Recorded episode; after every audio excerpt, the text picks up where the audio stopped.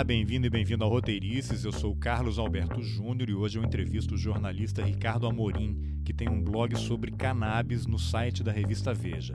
Cannabis, como alguns devem saber, é a famosa maconha, a erva maldita. Mas o Ricardo, de maneira muito séria e criativa, escreve sobre o negócio da maconha, a regulamentação, as empresas que estão investindo nesse mercado, os países que permitem o consumo recreativo e medicinal da maconha. E é por isso que o nome do blog é Cannabis, com B e Z no final, fazendo um trocadilho com a palavra business, ou negócio em inglês. Ficou curioso? Então acende um e vamos nessa. Ricardo, você tem um blog sobre o mercado de maconha no site da revista Veja, mas antes da gente começar a falar sobre o blog, eu acho que não há outra pergunta possível para começar essa entrevista. Você, afinal, é um, um maconheiro profissional?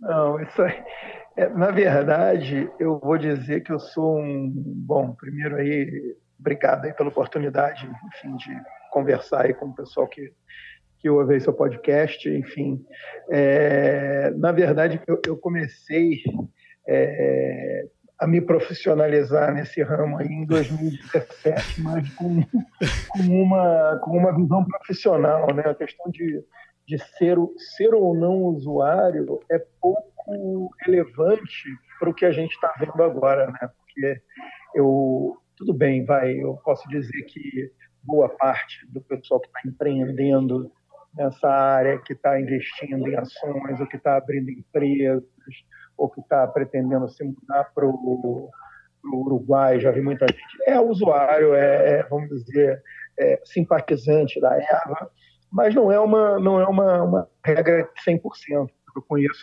várias pessoas que estão aí pelo business, né?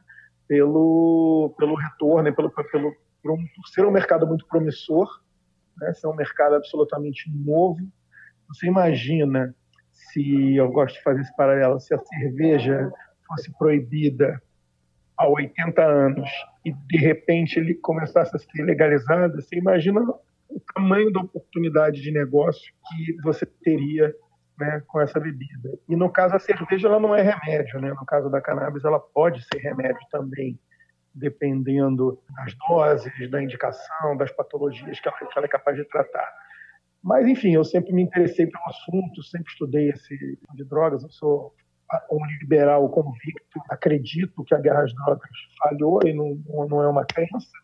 Eu tenho dados e, né, fatos que corroboram essa minha, essa minha perspectiva e estou muito bem acompanhado de muita gente que já percebeu que a gente não, não consegue derrotar ou minimizar o efeito das drogas com a proibição. A proibição agrava os problemas e todos os indicadores mostram isso. Eu li muito a respeito. É, eu sou favorável à legalização, inclusive, de todas as drogas, né, não só da, da maconha. A maconha provavelmente será uma das que virá primeiro, mas eu sou favorável ao livre-arbítrio, enfim, a decisão aí de adultos informados a decidirem eles mesmos que eles vão consumir ou não.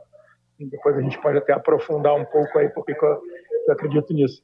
Mas é engraçado porque, voltando um pouco à sua pergunta, eu falo assim, ah, sou um maconheiro profissional, eu acho que eu sou um, um profissional do mercado da cannabis, né? E, e, E é, um novo, e é um novo mercado, quer dizer, você não tem também jornalistas especializados nisso, né? Eu meio que inventei essa categoria, ao, eu me inventei, né? Quer dizer, é uma auto, é, auto-invenção aí de ser especializado nisso, porque eu vi essa oportunidade, né? Em dois mil e dezessete eu fiz uma viagem longa para os Estados Unidos, eu fiquei é, quase dois meses aí pesquisando o mercado, viajei para vários estados, visitei empresas, fui a eventos, feiras, conferências, enfim, workshops e tal. Aprendi muito e falei, bom, esse negócio vai acontecer no Brasil também, eu vou começar a escrever sobre isso. Foi esse ano que eu tomei a decisão, apesar de em dois mil e dezessete eu já estar preparado. E aí é uma coisa curiosa, né, Júnior? Porque assim, se eu tivesse voltado, eu estava, como eu tirei, eu tirei, vamos dizer, uma espécie de sabático ali, curtinho, no final de dois mil e dezessete... E enfrentei ali um dilema muito, muito importante, porque eu estou trabalhando com eu trabalho com comunicação corporativa, com reputação de empresas e, e pessoas, né? E fiquei muito em dúvida, falei, pô, eu não posso ter uma coluna sobre cannabis, não vou postar um blog sobre cannabis, que eu vou me prejudicar profissionalmente, não vou, nenhum cliente vai querer trabalhar comigo, porque há o tabu, né, há essa, esse estigma, né, sim, sobre a pessoa erra. Então, então eu fiquei nesse, nesse dilema até que surgiu a oportunidade na Veja, né, com, enfim, com, a, com a chegada do Maurício lá, que é, um, que é um colega, um grande amigo aí do jornalismo, e eu conversei com ele, ele me incentivou, falei, bom, na Veja, eu acho que faz sentido, não é uma coisa de amador. Então, eu costumo dizer assim, que a minha coluna não é uma coluna ativista, ela é uma coluna economista. Ou seja, eu quero falar do negócio, do business, e não necessariamente fazer proselitismo em favor é, da legalização ou não, apesar de ser, ter um viés, obviamente, pró-liberal, pró-liberação, em nome, obviamente, em primeiro lugar, da saúde, do acesso à saúde das pessoas que precisam, e, obviamente, também das oportunidades econômicas aí, que são muitas, enfim.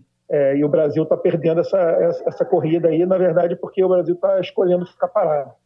Enquanto, enquanto outros países, principalmente na América Latina, estão enxergando como uma oportunidade, um, de mudar a sua política com relação às drogas e, e, e atacar os indicadores que são negativos, principalmente de violência urbana, corrupção, é, é, homicídios, enfim, e o próprio acesso à droga, né, que é, aumentou, como também do ponto de vista econômico, né? de, de realmente aproveitar um potencial aí, é, agrícola, de clima e de acesso logístico a outros mercados para oferecer esse produto que, enfim, mais cedo ou mais tarde, será, voltará a ser legal em todo o mundo. A gente, enfim, já costuma dizer no, no, no setor que não é mais uma questão de ser, é uma questão de quando e principalmente de como.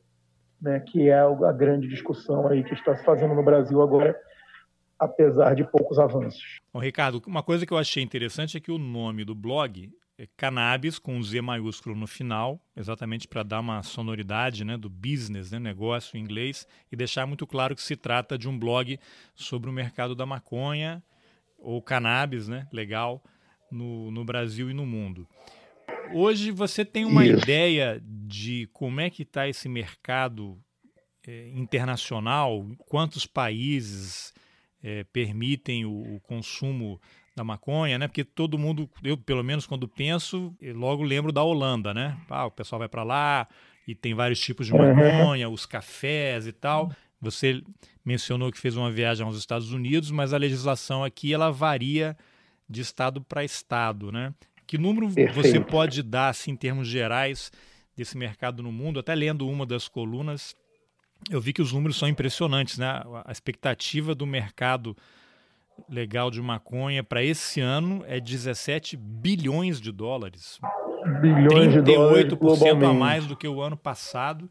E o Brasil Isso. tem estimativa de quatro vírgula sete bilhões de reais para um mercado potencial de três milhões e quatrocentos mil pacientes por ano. O que, que você pode desenvolver mais em relação a esses números? Isso. Vamos lá, olha, o, o cenário, quer dizer, é, é, ele é curioso, porque eu até estava conversando com uma pessoa que andou estudando esse mercado também, aí, de outra indústria, na verdade, uma pessoa da, da indústria da bebida. É, então, assim, para começar, você, você começa a pensar assim, bom, a cannabis ela ficou proibida por oitenta anos, está voltando agora aos poucos, né? Hoje já temos aí Canadá, e o Uruguai, né? O Uruguai como pioneiro, como o primeiro país a legalizar cem por cento, ou seja, quando a gente fala legalizar cem por cento, quando você permite tanto o uso medicinal quanto o que a gente chama de uso adulto, né? que é o que é o popularmente também conhecido como uso recreativo, né? Que é como você faz um consumo de uma droga, como você faz o tabaco ou o álcool, né? São consumos ali de, na, no seu momento de lazer, né? É, no, nos Estados Unidos, onze estados já permitem também o uso adulto, tanto o uso medicinal quanto o uso adulto, e outros trinta e três têm alguma forma de uso medicinal aprovado, né? Então, em alguns estados você pode comprar flor in natura, em outros só tópicos, em outros concentrados, óleos, enfim, é, pílulas, cápsulas, enfim. Então, é, é, nos Estados Unidos tem um ambiente regulatório bastante complexo, né? No, na Europa, boa parte dos países já admite também o uso medicinal, também com diferentes é, regulações ali de flor ou não flor, ou concentrado e por aí vai. É, no, na América Latina, O México tem até a semana que vem para tomar uma decisão a respeito da legislação, e a indicação é que deve ser legalizada, porque a Suprema Corte mexicana já definiu em vários casos que a proibição de uso, é, de uso pessoal é inconstitucional, ou seja, é, um, é, uma, é uma prerrogativa do cidadão decidir o que ele vai consumir, e me parece muito razoável isso. Enfim, cidadãos adultos informados devem ter, enfim, autonomia sobre seus corpos, né, sobre o que eles vão ingerir. Dito isso, o potencial no Brasil pode ser até maior, né, porque a gente está falando de três milhões, isso aí é muito pouco, é uma parcela muito pequena da população, mas são específicos ali de questões de dores crônicas e, e, e epilepsia, autismo, algumas, algumas, algumas coisas mais, vamos dizer, é, doenças mais específicas, né? Se você ampliar isso, é, dores até uma população maior, mas ampliar isso aí para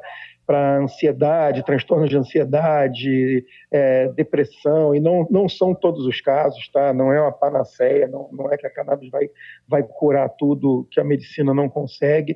Para muitas pessoas não funciona, é, para muitas pessoas funciona de maneira muito boa, e, obviamente, como ficou proibido há muito tempo, ainda tem muitas pesquisas a se desenvolver, ainda tem muitas perguntas sem resposta, né? Então é muito uma tentativa e erro, e os médicos estão trabalhando assim. De qualquer forma, é um mercado que cresce globalmente muito rapidamente, porque ele tem é, é, não só essa, esse caráter de novidade, de aumentar sua penetração na população que não usa, como também ele vem tendo liberações em outros países, né? Então, você imagina que uma empresa que trabalha com vários, vamos dizer, que trabalha globalmente, ela vai crescer nos territórios onde ela já está estabelecida, mas ela pode crescer, por exemplo, vamos dizer, na semana que vem, o México pode virar um mercado novo, porque mudou a legislação, assim como outros países, a Colômbia também está tá caminhando. Então, quer dizer, você tem, além do crescimento orgânico, né, de fazer o seu crescimento no, no local onde você já está instalado, você ainda consegue, é, é, a, a indústria ainda começa a te oferecer oportunidades que estavam é, é, ocultas porque a legislação não permitia, né? E quando você vira da noite para o dia, o México, por exemplo, que é um mercado de, de milhões de pessoas, você realmente abre uma nova oportunidade para um crescimento maior. Então, esse crescimento deve aumentar aí, é, nos próximos anos, né? E os Estados Unidos é que vão dar aí o norte, né, do, do mercado em geral, né? Porque nos Estados Unidos ele, as legislações são estaduais, em nível federal a cannabis continua proibida e continua sendo classificada como Schedule um, que é a mais grave de todas as drogas, ou seja, que não tem nenhum, nenhuma propriedade terapêutica e é classificada aí junto com heroína, né? Então é uma coisa... Caramba, realmente... Quer dizer, eu moro, é. eu moro nos Estados Unidos. Se eu fumar maconha num estado é. que não seja legalizada, eu estou cometendo um crime federal, é isso? Crime federal. Você está cometendo um crime federal. Até no estado onde é legalizado, você está cometendo um crime federal. Tá? Mas como é que isso... O que, que acontece? Se, se, só, se só que a polícia... É... Só que a polícia, o F B I, que é a Polícia Federal, ela tem, enfim, tem, tem mecanismos no Congresso que previnem as autoridades dos estados que legalizaram, que a Polícia Federal intervenha tanto nos business, né, nos negócios, nas lojas, nas plantações, quanto no, com os usuários, entendeu? Então é meio que um acordo de cavalheiros ali. Isso veio da época do Obama, tinha uma, uma lei...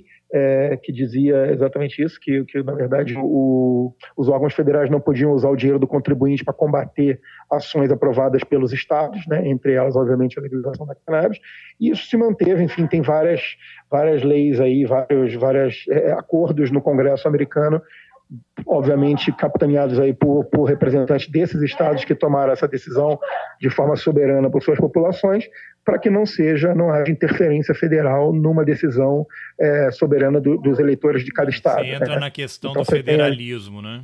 Exatamente, que nos Estados Unidos é muito mais forte, né? Mas, de qualquer jeito, por exemplo, você tem aí na costa oeste americana, você tem todos os três estados têm tem, tem a cannabis legalizada, a Califórnia, o Oregon e o Washington.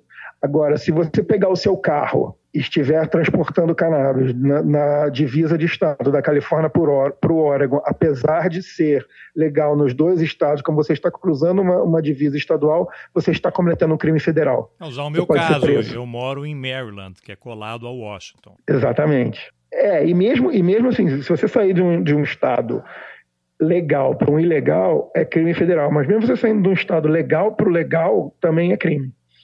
Também, você também não pode... Em tese, ninguém vai atrás de você, a menos que você, claro, e... seja negro, né? E aí, certamente, vão te parar é, e te prender. Aí entra a questão do, né, do racismo. Sim, sim, sim.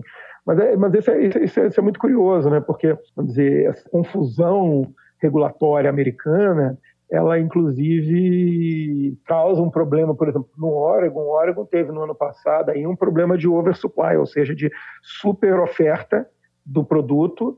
Ele não podia, havia demanda em outras regiões, mas eles não podem mandar para fora do estado. Então eles tiveram que destruir toneladas de, de, de, de cannabis aí, Caramba, porque elas iam perder um a validade, iam ali, perder... Né, ao ar livre. É, ou não podia fazer um feirão também, né? Você não pode fazer propaganda, enfim, tem uma série de, de questões aí. Eu sei que no final os caras tiveram que jogar fora, queimar no pior sentido, queimar no sentido literalmente. De destruir. Literalmente, né? Não queimar para se divertir. É, agora, Ricardo, você, você lógico, já, já comentou sobre isso, defende que ela seja legalizada para uso recreativo. Agora, por que que você tem esse, essa concepção? E aí eu queria fazer uma provocação com aquelas coisas que a gente ouve desde criança, e não só desde criança, mas também com, com set- determinados setores, né? A maconha... é a porta de entrada para outras drogas. É, a maconha ela poderia, por exemplo, desencadear depressão em pessoas que teriam tendência, mas a doença ainda não se manifestou. Como é que você... O que, que você pode compartilhar em relação a esses temas? Bom, vamos lá. É, algumas coisas importantes aí. Como eu falei no começo, a proibição, ela agrava o problema. Ela não resolve ou nem, nem minimiza o problema, tá? A proibição, se você for ver, se pro... eu costumo brincar que se a, que se a proibição fosse uma, uma empresa, se a guerra às drogas fosse uma, uma empresa, o C E O e o conselho de administração já tinham sido demitidos há muitos anos e ela já teria mudado suas políticas. Por quê? Porque, assim, quando você proíbe, vamos dizer, vamos dizer qual, qual era o objetivo de você proibir as drogas? Você diminuiu o uso, né? Coibir o uso, reduzir a incidência de, de, de, de pessoas com uso abusivo, né? É, diminuir a violência e, e, e, e tudo mais.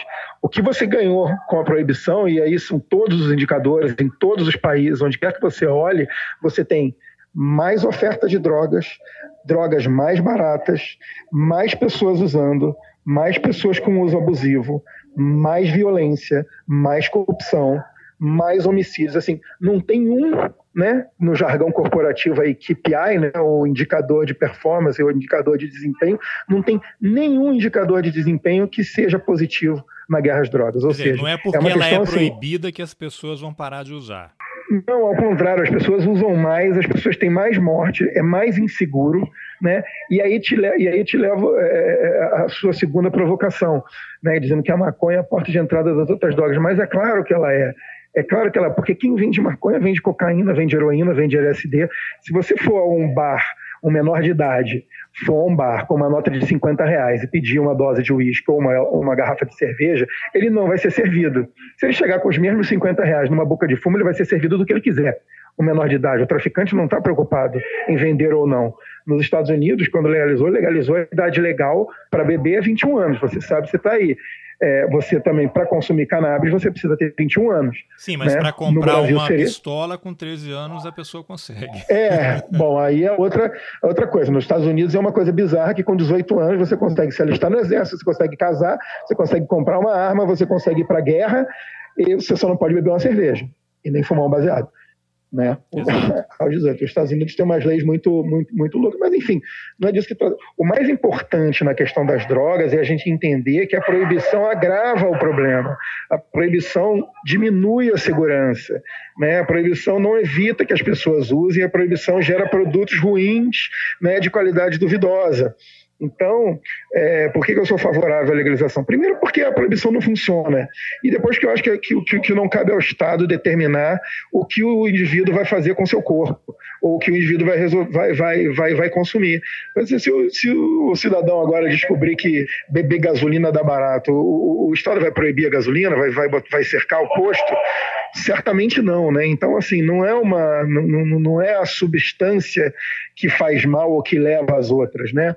E você pensar É, se vendesse maconha no, no bar ou cocaína no bar, a gente poderia dizer que é a cerveja que leva as outras drogas, né? Se a cerveja fosse proibida, vendida na boca de fumo, ela certamente levaria as outras drogas, porque quem está vendendo é a mesma pessoa, entendeu? Então não faz sentido deixar na mão do traficante um mercado que não vai acabar, porque você, enfim, na teoria econômica não existe fim de um mercado onde a, de, onde a demanda é infinita, ou seja, a demanda, se você não cessar a demanda, você não acaba com o mercado, ele vai se formar de alguma forma, seja legal ou ilegalmente. Então, quando você legaliza, você consegue regular a qualidade, você consegue regular acesso, você consegue controlar o acesso dos menores. Assim, eu tenho um filho de... Cobre imposto, assim, arrecada. Então, assim, eu tenho um filho que vai fazer dezesseis anos no mês que vem. No mês que vem. Eu converso com ele sobre drogas desde que ele tinha onze, doze. Entendeu? Ele sabe, então assim, eu acredito e eu, eu, eu digo para ele, eu mostro que é, eu falo, ó, você não vai consumir antes é, dos dezoito anos, nem álcool, nem nenhuma outra droga, mas aos dezoito anos, se você quiser, aqui em casa você tá, tá dando um lugar seguro para fazer isso, e ele tem informação, ou seja, eu acho que ele está muito mais protegido por eu ter essa abordagem liberal e, e, e, e transparente a respeito disso, do que os colegas dele, onde, onde, onde o assunto em casa ainda é tabu, né? Então, eu acredito que a informação, adultos informados, e, e, e o dinheiro dos impostos pode muito bem servir para isso, é, tomam decisões, decisões melhores do que adultos desinformados e assustados ou acuados pelo preconceito, é, ou pelo estigma, ou pela, pelo medo da desinformação. Então, eu sou sempre o seu pela informação. Se você for olhar também, é, o Brasil é um dos países que mais reduziu o consumo de cigarro, tabaco no mundo. E não precisou proibir para isso. Ou seja, uma abordagem muito mais racional, baseada em fatos e dados, né, com informação para a população, que dizendo que cigarro faz mal, a própria indústria assumiu o seu papel, você diminuiu o número de lugares onde é possível fumar, não se fuma mais em lugares fechados, você diminuiu, reduziu propaganda, né, você botou o, o, os alertas nos, nos maços, nas embalagens. Então, assim, foi feita uma política pública racional, sem precisar proibir o produto, que é um produto de demanda, ou seja, você não consegue proibir que as pessoas queiram uma coisa, né? Você não consegue mudar uma cultura da, da, da noite para o dia. A população, o ser humano usa drogas há milênios, animais usam drogas, né? Então, assim, é uma, é uma questão biológica natural. Para completar a questão da, da, da, de, de, de causar depressão, causa de ansiedade e tal, é também um risco, mas é um risco que seria minimizado se houver um controle, se houver uma melhor qualidade, se a pessoa souber o que esperar do uso ou não. Informação, evitar né? o uso, como você acabou de dizer. Informação de novo. E, e evitar o uso adolescente. Tá? O adolescente não pode beber, não pode fumar maconha, não pode usar droga nenhuma, porque ele está com o cérebro em formação. Então, assim, se você falar, pô, o cara é mó liberal, né? Ele quer legalizar as drogas, quer drogar nossas crianças. Não, ao contrário, eu quero liberar para proteger as crianças, para que elas não sejam servidas pelo traficante. Porque se você for aí num dispensário nos Estados Unidos, a primeira coisa que o cara te pede é a, é a sua carteira de identidade, senão você não entra, não passa nem na porta. Entendeu? Eu fui, visitei alguns, era meu passaporte, mostrava ali, ah, você tem mais de vinte e um anos, ok, pode entrar. Se você não tem mais de vinte e um anos, você não vai nem, você não pode ficar, entendeu? Ficar ali por um minuto, entendeu? Então, é, tem bares nos Estados Unidos onde não entram menores também. Então, assim, é uma proteção para os adolescentes. Você pensar, ah, você é mó liberal e tal, cara, eu, eu, eu tenho questionado se dezoito anos não é muito cedo. Então, assim, não sou tão liberal assim. Talvez valesse a pena a gente adotar dezenove, vinte, vinte e um, como é nos Estados Unidos, para que o, que, o, que o adulto possa começar a consumir droga, seja, seja álcool, tabaco ou cannabis. Não sei, tá? Não, não, isso aí é realmente uma, uma dúvida que eu tenho, se faria sentido, se, se causaria é, mais ou menos problema. Eu precisaria de evidências aí para estudar, não, não, não estudei isso a fundo. Mas, de qualquer jeito, assim, a, a minha liberalidade é em nome da segurança, em nome da informação, em nome de, de, de, de, de é, empoderar o cidadão para que ele tome decisões mais informadas, entendeu? Ricardo, você tem alguma informação mostrando que onde a maconha é legalizada e regulamentada, houve queda de criminalidade? Sim, no Colorado, o Colorado foi o primeiro estado americano a legalizar em dois mil e doze. Tá? As estatísticas que eu me lembro, assim, você diminuiu é, crimes violentos, obviamente ligados ao tráfico, né, de cannabis. Ainda há um mercado ilegal, tá? A legalização não acaba com o mercado ilegal, porque o mercado ilegal ainda consegue é, preço, né? O cara ainda consegue, ele não paga imposto. né? Ainda como eu te falei lá, que teve aquela super oferta, muito do, que, do excedente que não foi para o legal acabou parando na mão do traficante ilegal. Tá? Então, não, não é uma panaceia que se legalizou, acabou com o mercado ilegal. Mas você, por exemplo, o, o Colorado tem uma, tem uma estatística muito boa, até saiu recentemente, que reduziu o uso de adolescentes. Inclusive, nos, no, nos estados onde a cannabis é legalizada, o cidadão começa a usar mais tarde do que aonde é proibido. Porque aquela coisa, o que é proibido já está na mão de um cara que não vai te pedir identidade. Então, assim, o cara, para usar drogas, é mais fácil ele comprar maconha ou cocaína do que ele comprar cerveja. Entendeu? O que é um absurdo. Né? O que é uma coisa completamente, obviamente, é, um, é, é uma coisa é, social, mas é uma questão de política pública equivocada, né? Porque você produz exatamente o, o resultado oposto ao que você pretendia com aquela política. E quando você tem as evidências te mostrando o contrário, e ainda assim as autoridades é, se recusam a, a fazer um debate sério, transparente e honesto, né? Principalmente honesto sobre esses números, esse debruçar sobre as estatísticas, sobre os dados, sobre os fatos que a gente, né, as evidências e, e, que a gente observa na realidade, já tem experiências aí muito bem sucedidas, para aprender também com os erros e, e, e realmente fazer coisas que, que, que funcionam, como foi, por exemplo, o caso do tabaco, né? Quer dizer, você não precisou proibir para reduzir o, o, o uso. Né? Então, é, vamos falar sério, vamos ser racional, vamos ser honesto, vamos ser adulto, né, para tomar decisões é, informadas, né, com base em fatos, dados e evidências. Ricardo, você pode traçar um, um rápido histórico da maconha? Houve algum momento na história que ela era usada tranquilamente, como qualquer outra droga, droga como um cigarro? O que, que aconteceu que ela foi proibida? E quem é que faz lobby contra? Quem é que está contra a legalização da maconha? São grupos religiosos, grupos conservadores, é a indústria do tabaco e de bebidas alcoólicas? Depois eu quero até fazer uma pergunta sobre isso, porque você escreveu uma coluna interessante relacionada a isso. Nos anos trinta começou essa perseguição nos Estados Unidos, tá? A cannabis ela era legal, era legal no, no mundo inteiro, conhecida há milênios, usada em rituais e, e outras é, aplicações terapêuticas e recreativas também, né? E começou essa história. Tem um livro muito interessante é, de um autor inglês, Chasing the Scream, The First and the Last Days of the War on Drugs, né? O primeiro e os últimos dias da guerra às drogas. Esse livro é do Johann Hari, o nome do, do, do autor, e ele atribui, ele conta que lá no final, da começo dos anos trinta, quarenta, por ali, um cidadão nomeado ali por uma questão de parentesco ali com a, com a, com a, com a Casa Branca, de alguns oficiais ali, de algumas autoridades ali do, do governo federal americano, foi nomeado como o cara para cuidar da, da, da, da questão das drogas, principalmente para fazer o, o controle Do, das bebidas, né? na, na época da lei seca, que perdurou de mil novecentos e dezenove a mil novecentos e trinta e três, né? no, no, no que eles chamaram aí de, de lei seca, né?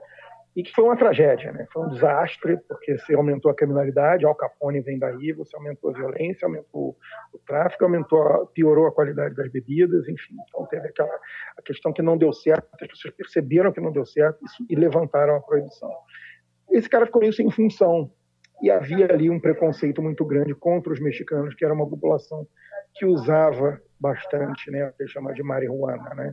Então, foi uma questão ali política e realmente é uma política, podemos dizer, até racista, né, por ser contra uma, um segmento específico da população, que eram os imigrantes do México, principalmente a população negra é, do sul dos Estados Unidos, é, de músicos, enfim, turma do jazz, é, a Billie Holiday foi muito perseguida por ser usuária, enfim. Essa, esse livro é muito legal, porque ele traz todas essas histórias aí com casos, fatos concretos, né, de mostrando é, é, esse cara, que é o Harry Anslinger, que ele encontrou na cannabis uma forma de canalizar recursos, né, para a área dele, que estava esvaziada por esse bebida ter sido permitida de novo.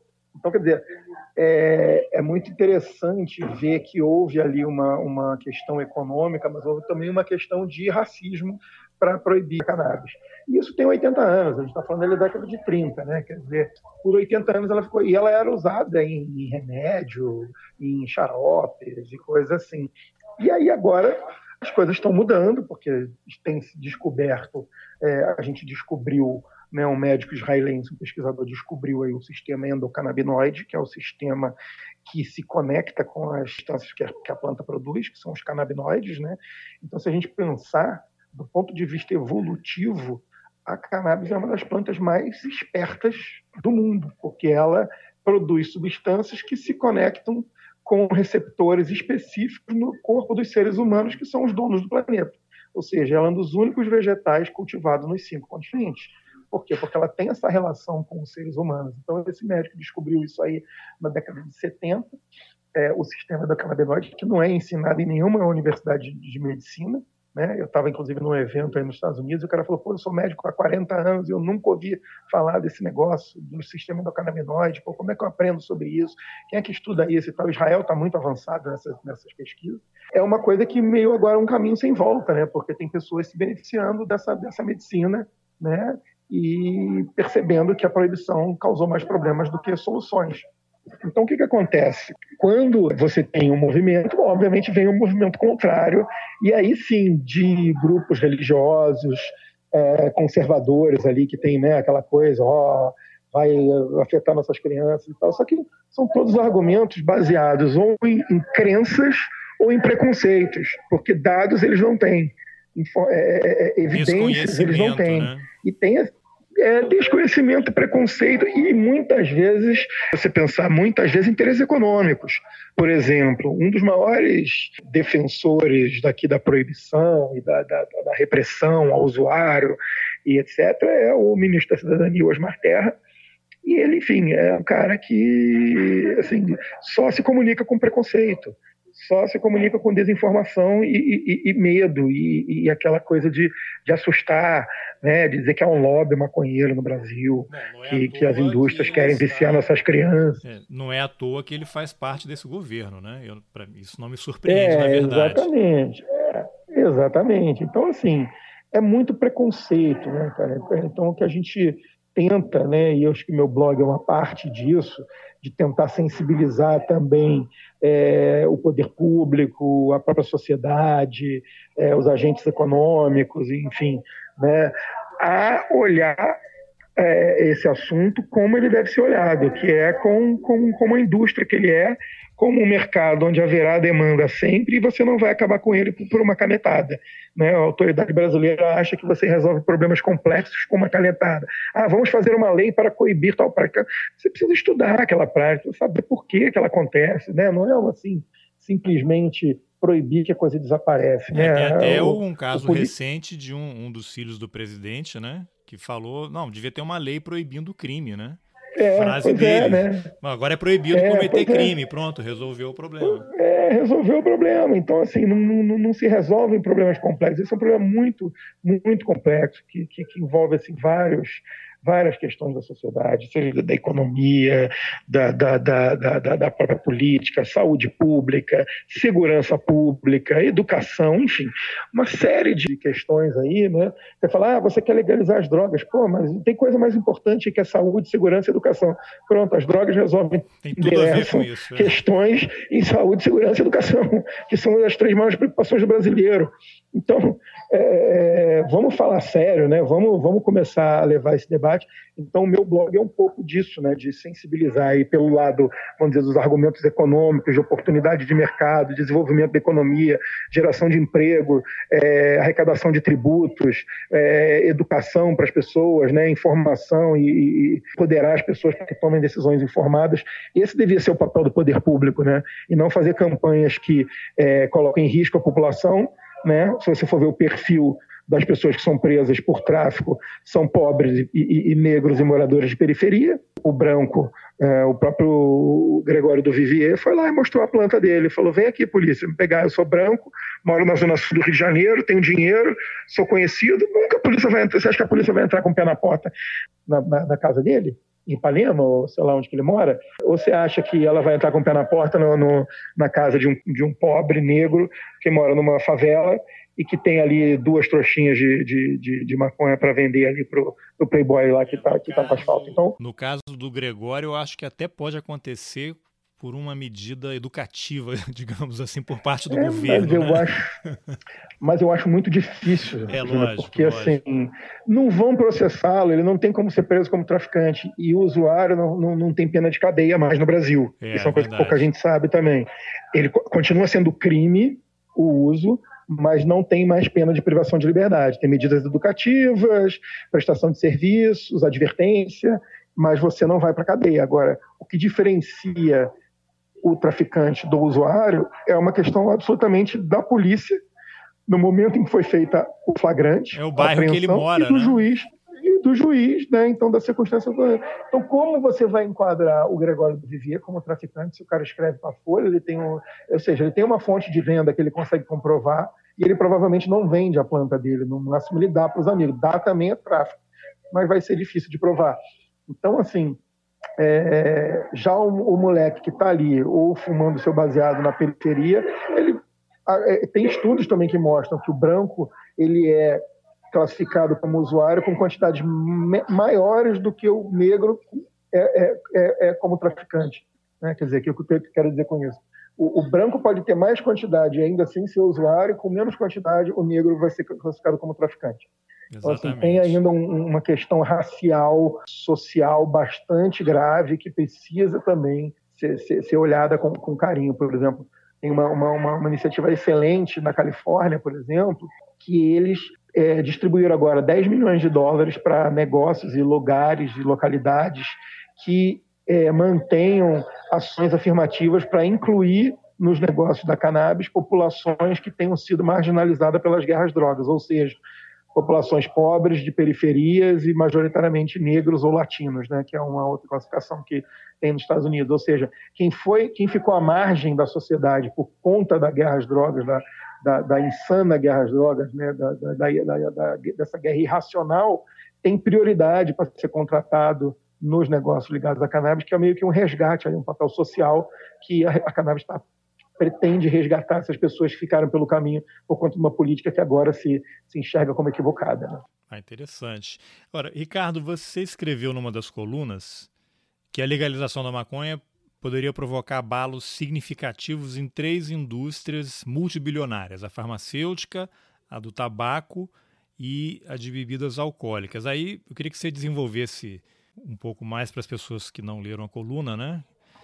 Quando tá, eu li tá. essa frase, eu imaginei exatamente o contrário, né? O cara fumando um cigarro de maconha fabricado pela Philip Morris ou outra fabricante qualquer, enquanto ele toma um, um comprimido ali para depressão com uísque. Não sei, acho que...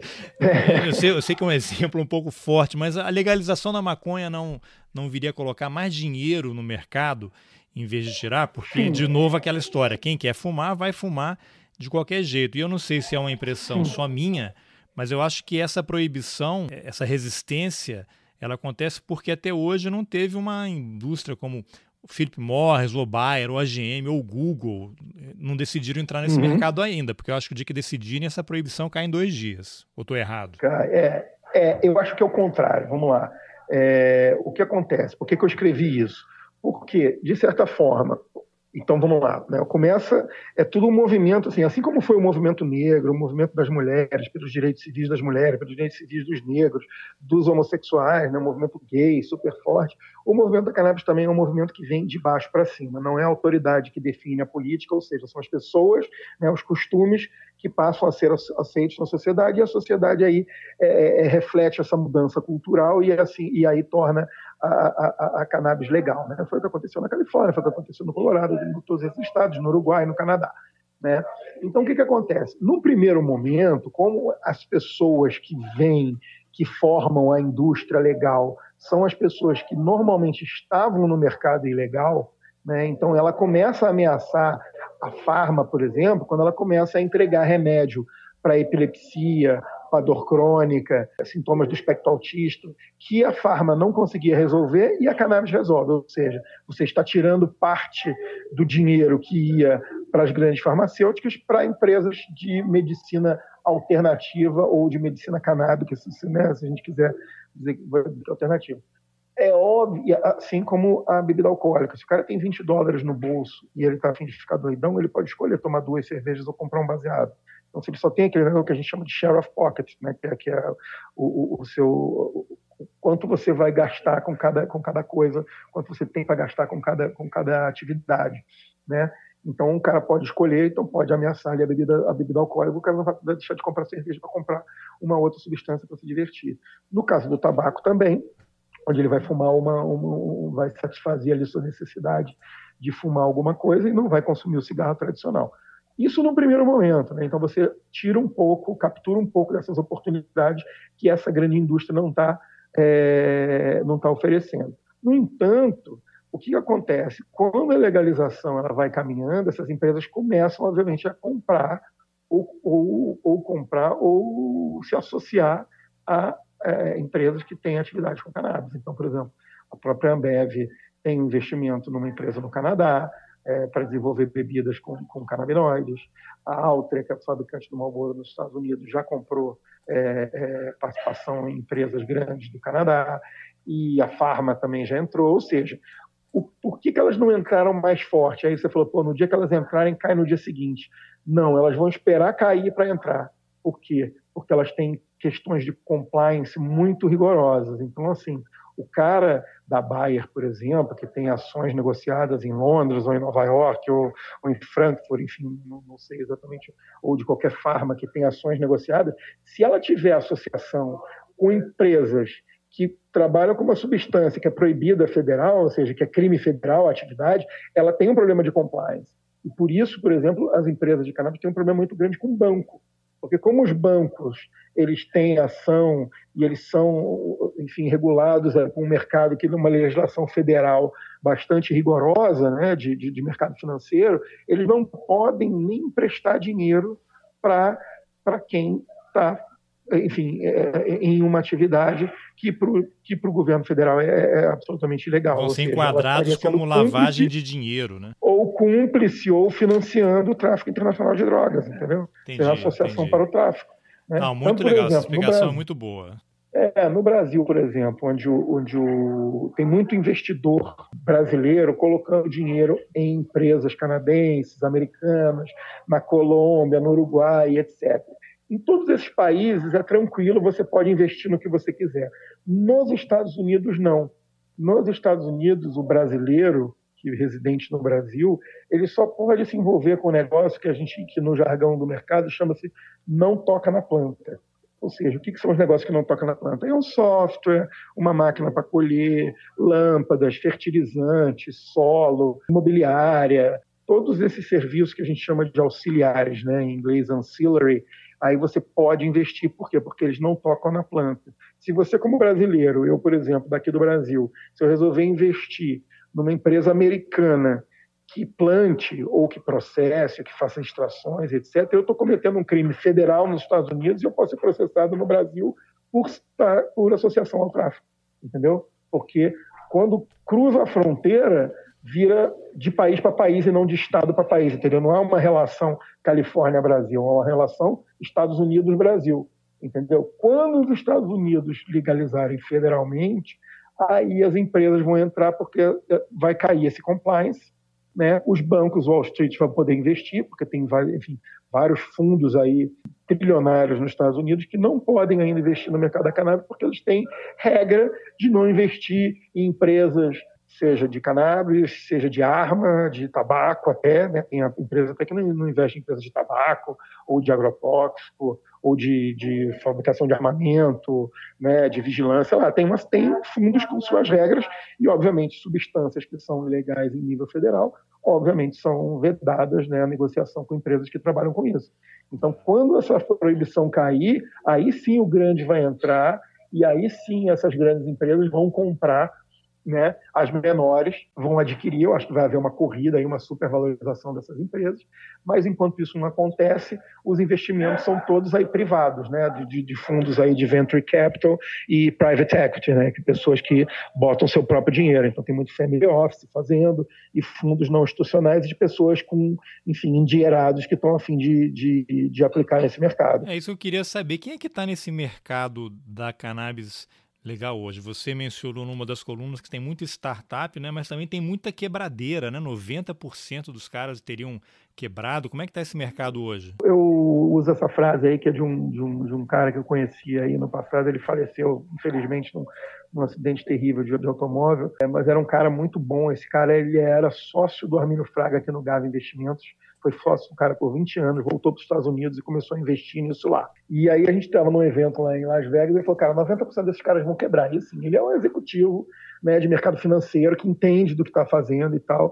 E ele viu ali, cara, muito aventureiro. E eu costumo fazer o paralelo desse mercado da cannabis com o mercado da cerveja artesanal, que é aquela coisa, o cara pô, bebia cerveja, gostava de cerveja, enchia a cara no boteco. Aí esse negócio, pô, vou abrir uma cervejaria, vou abrir um bar, vou abrir uma loja para vender cerveja importada, vou abrir uma importadora, que seja. Só a paixão não adianta. É um mercado complexo, então, então muita gente quebrou a cara na cerveja. A mesma coisa acontece com a cannabis. O cara fala, pô, eu sou maconheiro, eu gosto de maconha, vou plantar, vou ficar rico com esse negócio agora que vai legalizar. Não é assim. É um negócio complexo, precisa de capital. A, regu- a regulamentação é chatíssima, complica de um lugar para o outro. Você, não, você tem, tem que desenvolver logística, você tem que desenvolver toda a sua capacidade regulatória para atender é, é, as exigências estaduais que mudam de estado para estado, então você não consegue ter uma marca nacional, tem algumas poucas, mas que elas têm que operar de maneiras diferentes dos diferentes estados, ou seja, você não consegue ter uma operação igual para os Estados Unidos inteiro, porque muda de estado para estado. Até no Canadá, onde é legalizado federal, a regulação, a regulamentação específica das regras foi deixada para é, para as províncias, ou seja, as províncias que definem quais são as regras locais para comercialização, o tipo de produto, enfim, logística, se pode fazer delivery, se não pode, é, como é que tem que ser a loja, como é que tem que ser a ou quantidade seja, máxima. É um negócio mínimo, como qualquer outro, com todas, todos os riscos, né? E complexidades maiores ainda por ser uma substância altamente regulada e nas diferentes geografias, né? Então, é, não é para amadores, né? Por isso que eu digo. Então, quem está fazendo isso? Tem alguns, alguns executivos aí de, de, de que saíram de indústria de farmacêutica, muito... Tem um, tem um conhecido meu aqui que diz, ah, cara, o que a gente consegue de...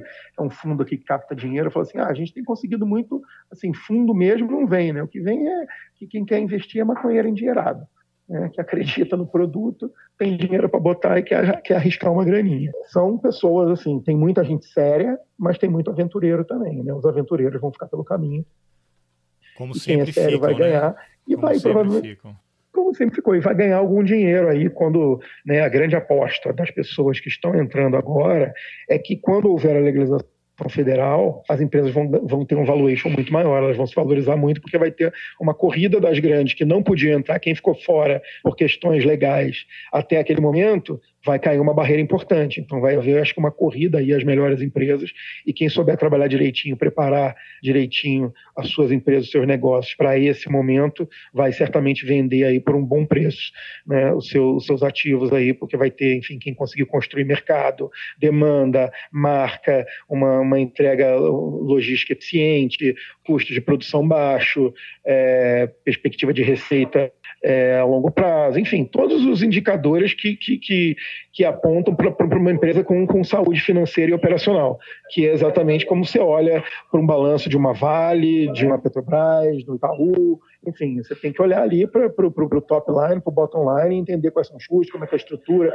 quem são as pessoas, né, qual é o modelo de negócio, qual é o potencial de mercado, né, se, se já está maduro, se não está, enfim, como você analisa qualquer negócio. Então é, é um negócio como o outro qualquer, que vai ser multibilionário daqui, daqui a alguns anos. É, e aquilo que eu falei no começo, assim, não é mais uma questão de se será legalizado, é mais uma questão de quando e principalmente de como. E como é que está essa discussão no Brasil? Sei que o Brasil é uma situação totalmente diferente da, dos Estados Unidos, Isso. né? Eu, e eu tenho lido aí nas suas colunas que você está acompanhando, existe uma discussão hoje na Anvisa, mas acho que mais relacionada ao uso medicinal. O que, que você pode trazer em termos de, de atualização sobre essa discussão no Brasil? Bom, o Brasil, atualmente, ele autoriza a importação, isso aí desde dois mil e quinze, tá? Autoriza a importação de remédios à base de cannabis medicinal. Né? E como é que funciona isso? Por meio da R D C dezessete, que é uma resolução da Anvisa, tá? Então o, o sujeito que tem uma doença é, que não consegue tratar com outros produtos, ele tem que ir ao médico, né? O médico tem que ser um médico prescritor, obviamente que conheça o produto, e aí o médico vai fazer uma receita médica específica para aquele paciente, dizendo qual é a dose, qual é a quantidade que ele tem que tomar, a quantidade que ele vai precisar para um ano de tratamento no máximo, né? Então ele não pode recomendar para mais de um ano, né? Mínimo não tem, mas é pelo menos é, no máximo um ano. Vai fazer um laudo dizendo por que ele está prescrevendo aquele, aquele medicamento, quais foram os outros medicamentos que ele já tentou e não deram resultado, e justificando tudo aquilo, o paciente assina uma carta de, de um termo de compromisso, dizendo que ele está ciente, que aquele produto não é regulamentado no Brasil, e que ele assume os riscos de consumir, que a Anvisa não, nunca registrou e não tem controle sobre aquilo, tal, tal. De posse desses documentos, ele dá entrada na Anvisa, que leva, vai estar levando em cinquenta e cinco dias para aprovar. Aí a Anvisa aprova esse, é, é, é, essa importação, e aí sim o cara pode, aí ele vai na loja daquela marca que foi prescrita para ele, e aí sim ele vai na loja online, ou ele liga e encomenda o produto e ainda espera esse produto vir de lá. Então, assim, as empresas não podem importar e ficar com estoque no Brasil, ou seja, elas só podem importar depois que há o pedido, em nome de, de uma pessoa física, ou seja, a pessoa jurídica não pode importar, porque é específico para aquele paciente. Tá? Então, está funcionando assim, na base da exceção. Tem crescido muito, porque já tem sete mil pessoas já, já, já pediram nesse, nesse esquema, mas ainda é muito longe do que se precisa. O que está em discussão no Brasil atualmente, por conta da própria lei de drogas, dá essa prerrogativa, né? Quando a cannabis foi reconhecida como um, um, um produto medicinal, de que cabe à Anvisa a regulamentação desse mercado. Então, o que, que acontece? A Anvisa está discutindo, abriu uma consulta pública que se encerrou no mês passado, que encerrou em agosto, na verdade, acho que foi até quinze de agosto, mais ou menos, é, e se encerrou essa consulta pública para duas resoluções, uma a, é, a respeito de regulação de cultivo e uma a, é, de registro de medicamento. Falando da mais simples, que é o registro de medicamento, o que isso facilitaria? Esse processo todo burocrático da Anvisa deixaria de existir, porque o medicamento passaria a ser registrado no Brasil, as empresas poderiam trazer e abastecer as farmácias, como acontece com uma série de produtos. Inclusive, já tem um produto chamado Mevatil, para esclerose múltipla, que ele já é registrado no Brasil e ele é feito à base de cannabis, ele está à venda na farmácia. Tá? Então, se você tiver uma receita de Mevatil, você sai, vai na farmácia, obviamente com retenção de receita, toda aquela coisa de tarja preta, mas você compra. Então, assim, assim como tem outras classes de medicamento onde tem retenção de receita, controle especial, etc, etcétera, Mevatil também é assim, e, e essa resolução da Anvisa está discutindo isso, como seria o registro, né, que tipo de produtos poderiam ser registrados e tal, e como seria a dispensação desses produtos. Isso é uma coisa. A outra é o cultivo. Quem poderia cultivar, sob que circunstâncias, com que grau de segurança, que tipo de plantas, e etc, etcétera. Essa é a outra resolução. Acontece que a Anvisa ontem, ontem foi, não foi ontem, foi na terça-feira, dia quinze. quinze de outubro. É, já era para ter decidido, na, isso, era para ter decidido no dia oito, adiaram para o dia quinze. No dia quinze, houve dois pedidos de vista, um para o projeto de, de, de plantio e um para o projeto de registro, ou seja, não aconteceu nada, ou seja, continuamos na mesma, né? Então daqui a sessenta dias a, a, a Anvisa vai se reunir de novo para ver se define alguma coisa. Há um lobby fortíssimo do governo federal que elegeu, né? A população elegeu um governo de viés conservador, que é contra, que não quer autorizar cultivo, o registro que está mais tranquilo, mas o cultivo de jeito nenhum, porque eles acham que vai haver desvio para o mercado ilegal. Ah, mim, mercado ilegal que já existe, né? As já plantações existe, estão aí no, tá em tudo quanto é lugar. Estão aí, estão aí, né? E outra maneira no Brasil também que já tem são os habeas corpus, né? Muitos pacientes conseguiram na justiça habeas corpus para evitar que a polícia chegue em suas plantações. Então, tem pessoas produzindo seu próprio remédio, acho que são quarenta, cinquenta pessoas nessa situação com habeas corpus, e elas produzem suas plantas e fazem seus, suas extrações, seus remédios. E uma associação na Paraíba que produz ali para uns quinhentos pacientes, mais ou menos, associados, que também trabalha com autorização da justiça, mas provisória, né? Sempre com habeas corpus ou liminar. Longo é caminho pela frente. Que a gente tem no Brasil, e é isso que estão tentando. Temos um longo caminho pela frente. O recreativo esquece, né? Por enquanto, não vai acontecer tão cedo. E, assim, agora, você vê o nosso presidente, nossos ministros, dizendo que os Estados Unidos é um grande exemplo, né? Que os Estados Unidos é um grande parceiro e tem essa visão toda. Se os Estados Unidos legalizar, como é que vai ser? Eles vão seguir? E aí? Né? Porque pode, inclusive, sob Trump. Né, já tem gente apostando que não precisa esperar o Trump sair, que o Trump mesmo pode abraçar esse mercado. Enfim, então vamos, vamos aguardar. Muita coisa vai acontecer, mas assim, o, o momento é favorável. Ou então no Brasil você, você tenta ficar amigo do Gregório do Vivier, né? Que aí já resolveria uma parte. É, no Brasil é. No Brasil, para você quiser consumir, você tem que recorrer, né? Se não for medicinal, você tem que recorrer ao traficante ou você plantar correndo o risco de ser preso também. É, o que eu acho é que cedo ou tarde vai acontecer, muita coisa ainda para se discutir nisso, mas o que eu peço, né, o que eu tento fazer aqui no meu cantinho, ali do meu blog, é promover, enfim, uma, uma discussão é, honesta, séria e embasada em fatos, dados e evidências, que eu acho que como adultos, né, e, e principalmente o poder público deveria tomar suas decisões. O poder, poder econômico, as empresas já tomam decisões nessa, né? Não duvido alguma grande empresa tomar uma decisão sem fazer um estudo, né? Claro. Sem fazer uma pesquisa, sem avaliar os fatos e dados de consequências. O poder público não, né? O poder público faz muita coisa no achismo, então acho que a gente ainda está um pouco longe aí do, é, da racionalidade nesse debate, principalmente nesse governo que, que tem um viés é, não só conservador como autoritário também, né? Que é e, aí a combinação perfeita para que nada aconteça. E, Ricardo, como é que tem sido a reação ao blog? Você, que agora é publicado na Veja, né? Uma revista recém-convertida ao comunismo, né? Você tem sido vítima de haters, de cristãos enfurecidos, como é que tem sido isso? Você sabe que não, isso é curioso, eu esperava mais, eu esperava que fosse é, é, ser mais atacado, mas ao contrário, como eu não faço um ativismo, por assim dizer, eu acho que eu tenho, eu estou jogando num terreno um pouco mais seguro, sabe, de falar de negócio, e de, de crescimento, de investimento, de saúde, né, de, de medicina, então eu acho que eu estou mais seguro. É, e o que, o que houve foi eu conhecer, atrair as pessoas que já estavam há muito tempo nesse movimento e que me agradeceram pelo, pelo espaço. Curiosamente, né, uma, por uma coincidência, uma semana, poucos dias depois de eu lançar o blog, a revista Época também lançou uma coluna e a Folha de São Paulo também lançou uma coluna. Não sei se eles estavam com medo é, de lançar antes ou se foi uma coincidência. Caramba, ou resolveram correr tá atrás depois que a Veja saiu. Arrastando o pessoal. Eu fui o primeiro, pelo menos. E o que você diria para uma pessoa como eu, que eu acabei de fazer cinquenta anos e nunca experimentou maconha? As pessoas não acreditam nisso, né? Mas eu nunca experimentei. Já estive, lógico, em festa, ambiente, reconheço o, o cheiro ali, mas eu nunca experimentei, nunca tive vontade. Tenta me convencer. Por... Tenta me convencer. Não, primeiro eu perguntaria por que você nunca usou, né? Porque, porque eu acho que isso, isso faz o É, eu nunca tive vontade.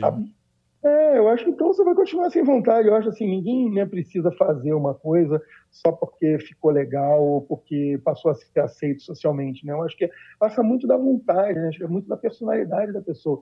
E outra, não é todo mundo que se dá bem, né? Você pode até dizer, pô, maconha nunca teve um caso de overdose, ninguém nunca morreu de excesso e tal. E realmente isso é verdade. Mas não é todo mundo que se sente bem com os efeitos que ela provoca. Né? Não são todos os tipos que provocam relaxamento, tem, tem, tem tipos que te deixam mais agitado, tem pessoas que ficam mais ansiosas, enfim, até desenvolvem quadros aí de, de, de paranoia, de ansiedade, enfim, não é para todo mundo, né? Então eu diria assim, continue sem experimentar, entendeu? Agora, se você tiver, agora o que eu diria assim, não tenha preconceito, porque se um dia, por exemplo, você for a um médico e ele te, te receitar, falar, pô, você já, já ouviu falar em terapia com cannabis? Não, Não seja, não seja o cara que fala, não, isso não, isso é do mal, do inferno, não sei o quê. Eu vou te contar um caso. Eu estava entrevistando um médico, um neurocirurgião infantil, ou seja, veja bem, o cara é um neurocirurgião infantil. Ele trata de crianças com epilepsias graves.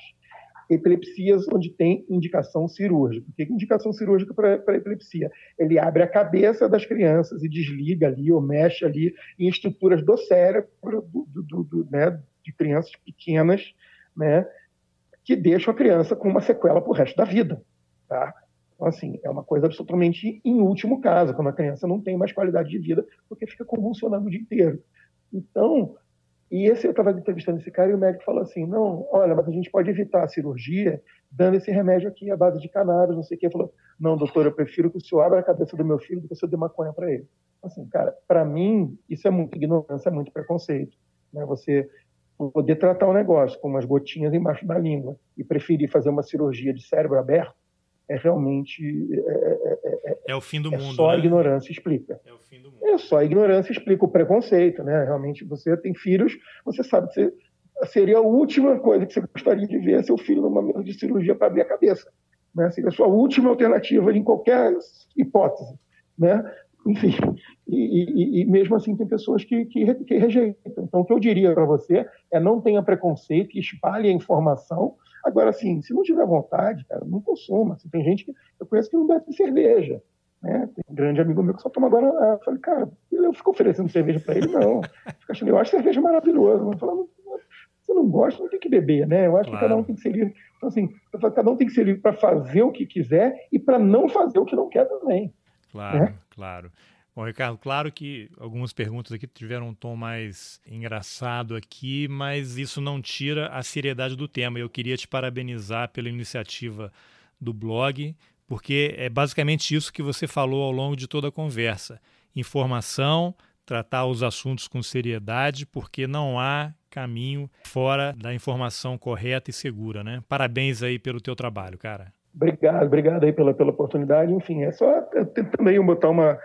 Né, a minha, meus dois centavos ali nessa discussão aí que é gigantesca do ponto de vista de saúde pública, segurança pública, educação e, e, e, eco, e econômico, né, social. Então, o que eu peço, o que eu tento fazer é realmente esse debate aí é, honesto, com base em fatos, dados, evidências e com base na ciência, né? Vamos, vamos abraçar a ciência, né? Acho que o mundo vive um, um momento aí é, é, perigoso aí de obscurantismo, de negação de fatos comprovados pela ciência há, há muitos anos, né? Acho que a gente está precisando aí de um neoiluminismo, né? Onde as empresas, as pessoas, as, o poder público, a sociedade em geral, comece a, a, a conversar em termos aí mais honestos, né? Olhando para as evidências, olhando para os fatos e com menos preconceito, e com menos desinformação, né? Com menos tumulto, menos ruído e mais... mais, é, é, mais argumentos, mais fatos, né, mais evidências. E usar a ciência aí, vamos ouvir o que os cientistas têm a dizer, né? Eles estão ávidos aí por novas descobertas, então a gente vai acompanhar e vamos, vamos ver o que, o que a ciência, né, com as suas melhores práticas nos dizem.